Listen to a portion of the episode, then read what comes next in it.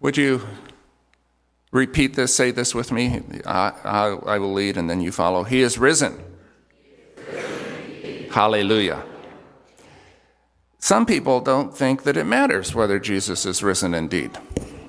You know, it's a religious story. And religious stories, they say, don't need to be true in order to be meaningful. Well, that's like saying whether the Revolutionary War really happened or not doesn't really matter. It's the life lessons that we learn from the story that are important. I don't want to minimize the value of life lessons, but anyone who would say that is nuts.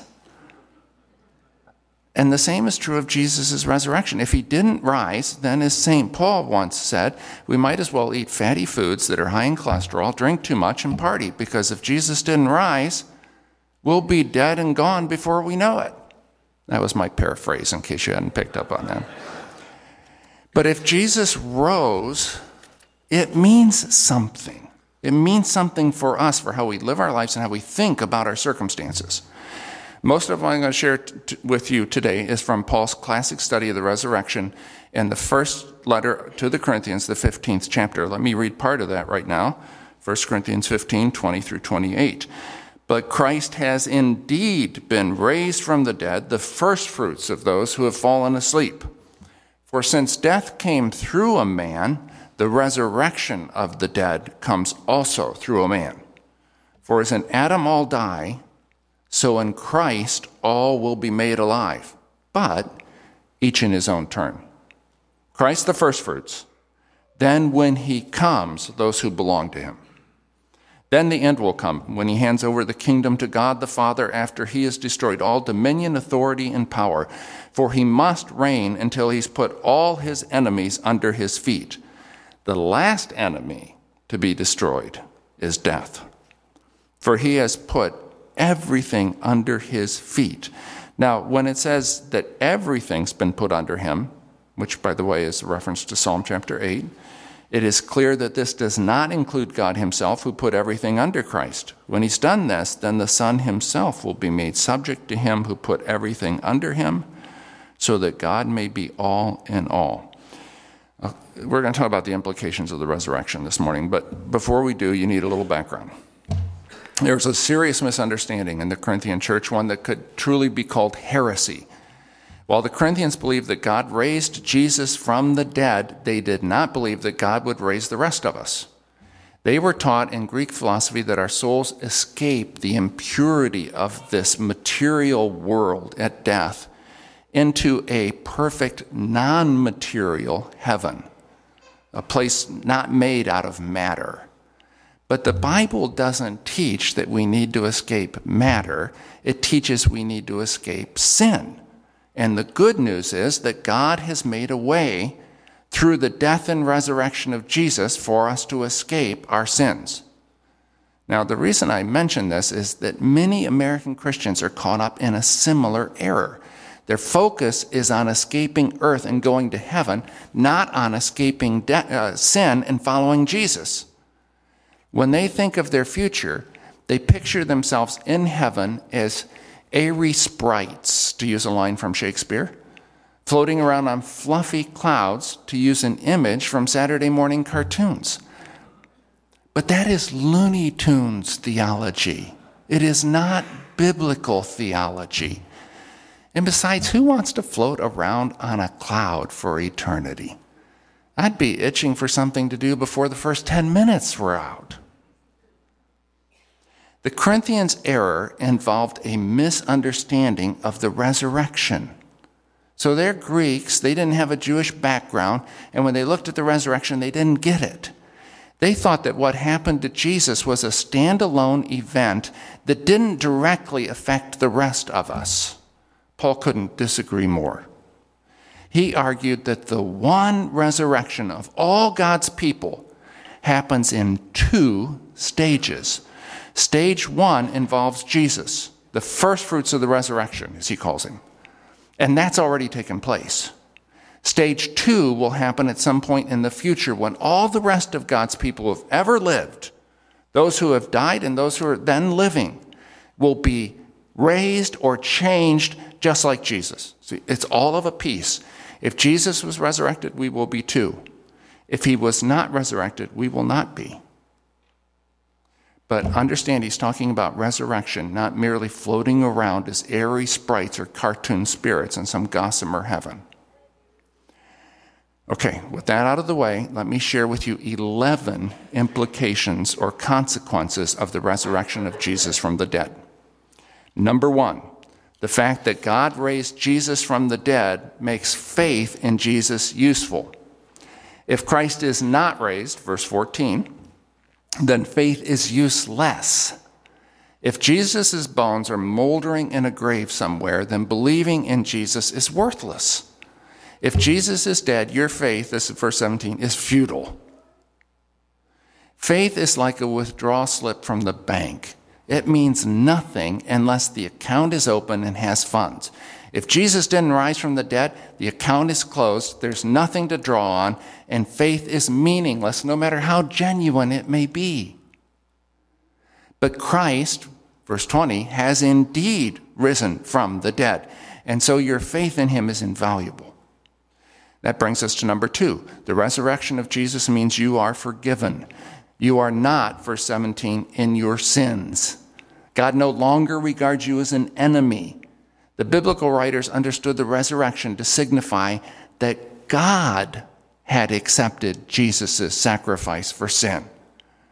In evangelical Christianity, we often talk about our need to accept Jesus' sacrifice, but the biblical writers understood that it was even more important that God accepted Jesus' sacrifice.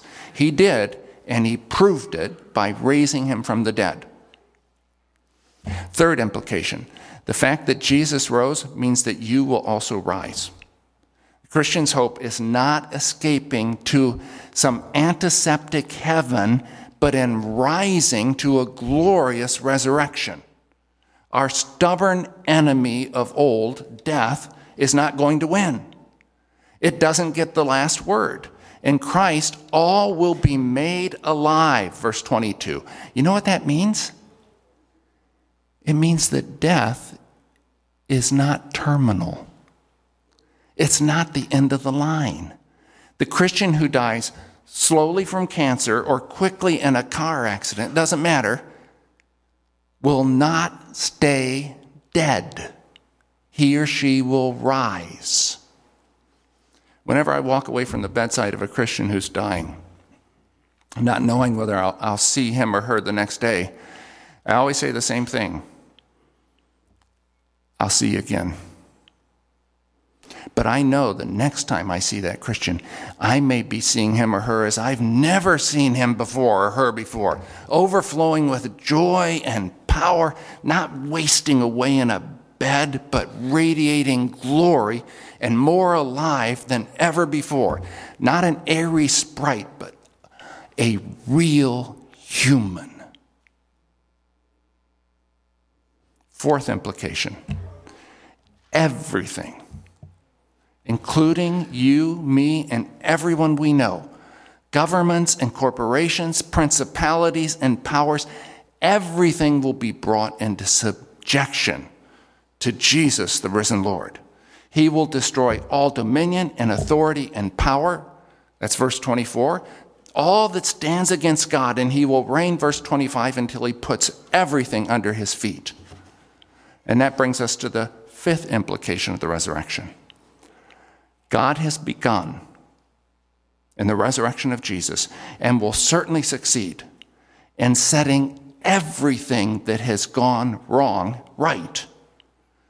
Things will not always be the way they are now. There's still room in the universe right now for people to disobey God, but it will not always be so. Everything is coming to a point, to the point to the point of it all the risen Christ, who will bring everything into submission to his will. No more evil, no more injustice. He will make all things new and he will make all things right. That means, among other things, that people who do wrong will not get away with it. The resurrection is proof that God will make everything right and that he will judge the world with justice by the man he has appointed. God will render final judgment. And no one will get away with anything because everything leaves a mark that the resurrection will reveal. For we must all appear, this is what St. Paul tells the Corinthians, before the judgment seat of Christ, that each one may receive what is due him for the things done while in the body, whether good or bad. I once visited a woman when I was at another church whose children were coming to church with one of our families. every week, every week they were there, they were out of control. Um, they, they were wreaking havoc. And I needed to talk to her, so I went to her home. I invited her to come with her children to church, partly for her sake, but honestly, partly for everyone else's. But she firmly declined. She had no intention of ever coming to church. She had a thing against church, she said, because her religious church every Sunday dad had molested her repeatedly when she was a child. When her mother, whom she loved, died a horrific death, and her father, whom she hated, died a painless one, she blamed God. She was sure that a good, not, good God would not let that man get away with it. But here's what she didn't know no one ever gets away with anything. Instead, they take everything with them to judgment. The resurrection of Jesus is proof God gave to all people that he intends to judge the world with justice. Those who have given up their rebellion and come over to God's side, that is, those who have repented of their sins, to them the resurrection is a source of sustaining hope. But for those who stay in their sins and try to hide them, like that woman's dad, the resurrection threatens exposure and condemnation. Sixth implication the resurrection not only means that no one ever gets away with anything, it also means that no one ever loses anything done for the sake of Christ. No labor of love or sacrifice for Christ is ever wasted. That's the point of verses 30 through 32. Paul endured sacrifice, even faced death repeatedly because he knew that resurrection was coming. God will not let death have the final word. Sacrifice and courage will be rewarded. Seventh implication we will see people we love again. Because of the resurrection, they are not lost to us, and we are not lost to them. I look forward to seeing my brother, whom I haven't seen for a long, long time, who came to faith in Christ five months before he died. I plan to see my father and my mother, my grandmother. Ralph Middendorf, last time I saw him, he was beating me on a golf course. Um, Norm Gifford, my old housemate, who died before we turned 35. And the people I've known and loved here at LCC Clarence and Marion, and Evelyn and Carl, and Ruby and Wilma, and Joe, and Glenn, and Jackie, and June, and Mike, and more names than I can possibly mention. The words we should have spoken but didn't, will still get a chance to speak people that we miss saying goodbye to, we're going to get to say hello to. Hugs and kisses can still be given. Jokes told. Dances danced.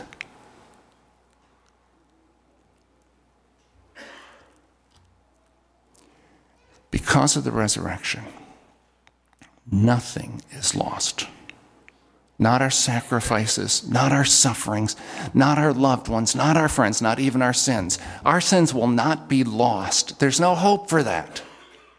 But because of Christ Jesus, they can be forgiven, and that is better by far. What's lost may be found, what's buried may resurface. Look, what happens in Vegas never stays in Vegas. That is a bald faced lie. But what God forgives, stays forgiven. Eighth implication of the resurrection the resurrection means Jesus himself is praying for you.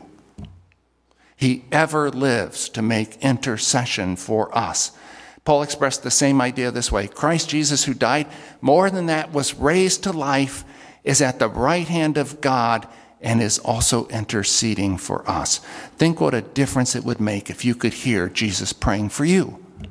What if you could hear him praying, Father, Satan has sifted John like wheat, but please restore him and use him to bless and encourage my people. What if you could hear him praying that for you? Father, Lori's had all she can take. She's ready to give up.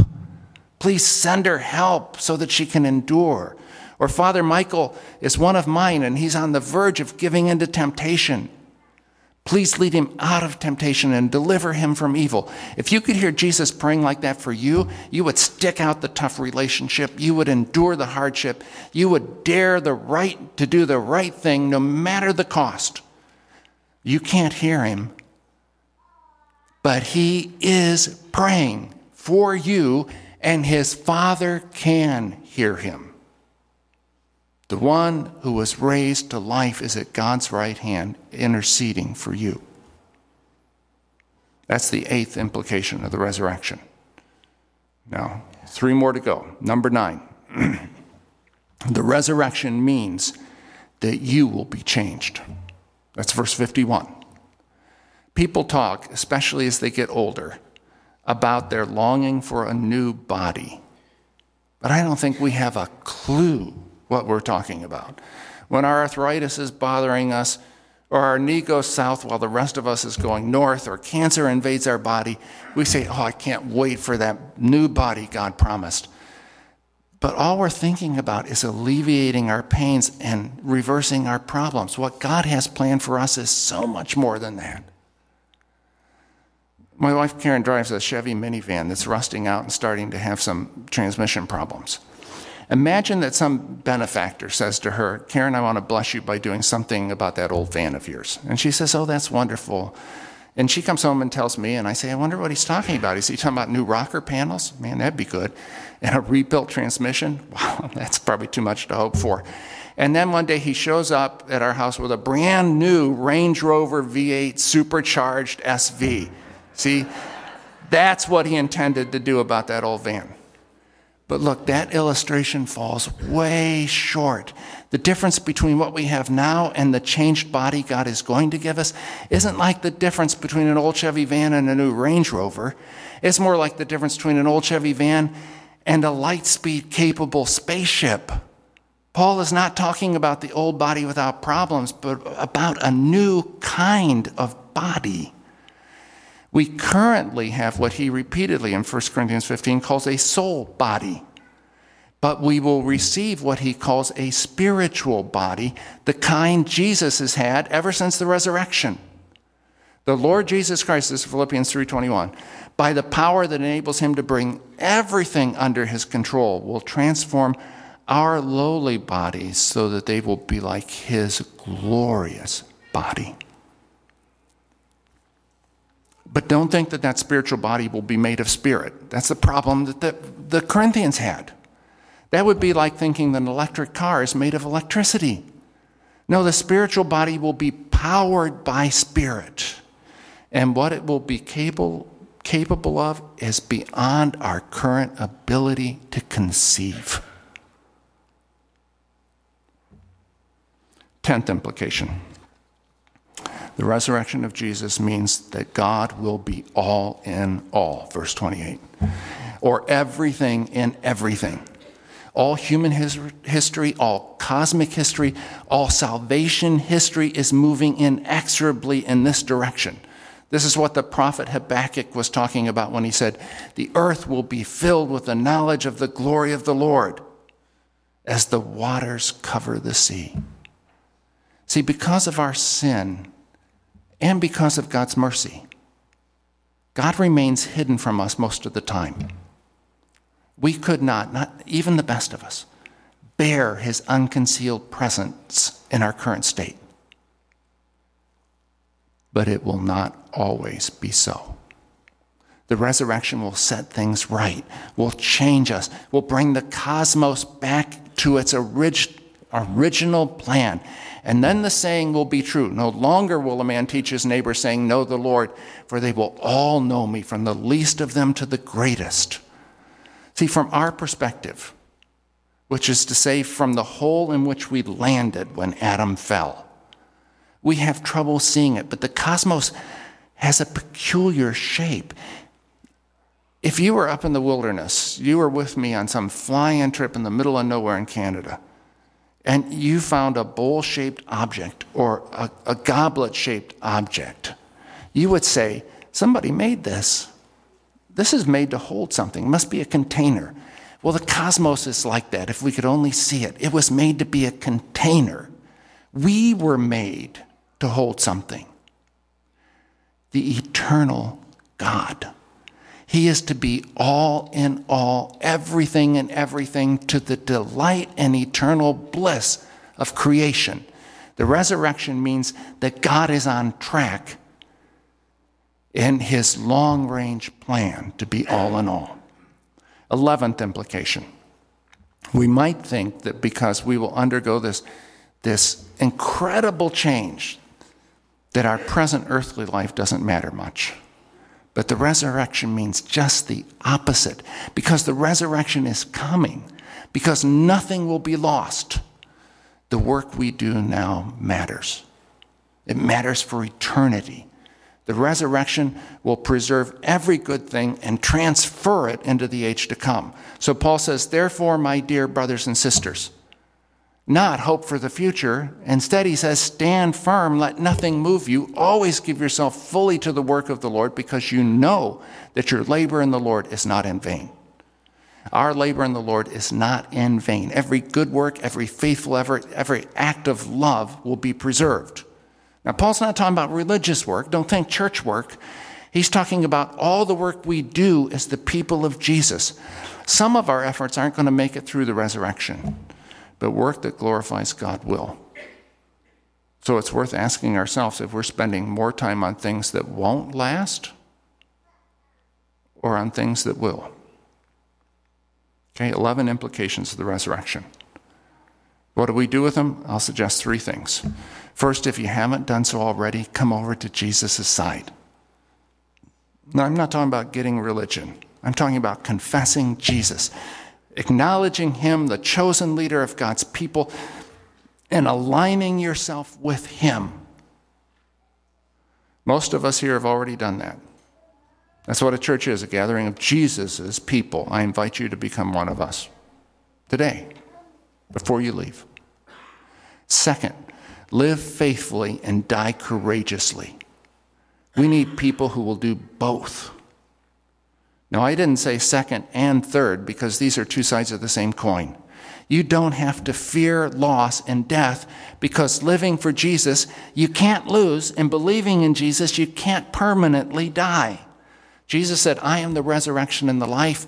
He who believes in me will live even though he dies, and whoever lives and believes in me will never die, or literally, will not die into the age, the age to come, the resurrection. With a guarantee like that, we can go all out. And finally, tell others. See, the early Christians didn't talk about the resurrection as if it was evidence that we get to keep on living in some fashion after we die. They took it as evidence that God was acting on earth while they lived, keeping his promises, bringing history to fulfillment. They didn't treat the resurrection as a doctrine that religious people need to believe, but as a paradigm shifting event that everyone must face. As such, the resurrection is also a two sided coin. It is great news for those who come to God. It is terrible news for those who won't. But either way, it's still news. Share the news. He is risen. He is risen. Hallelujah.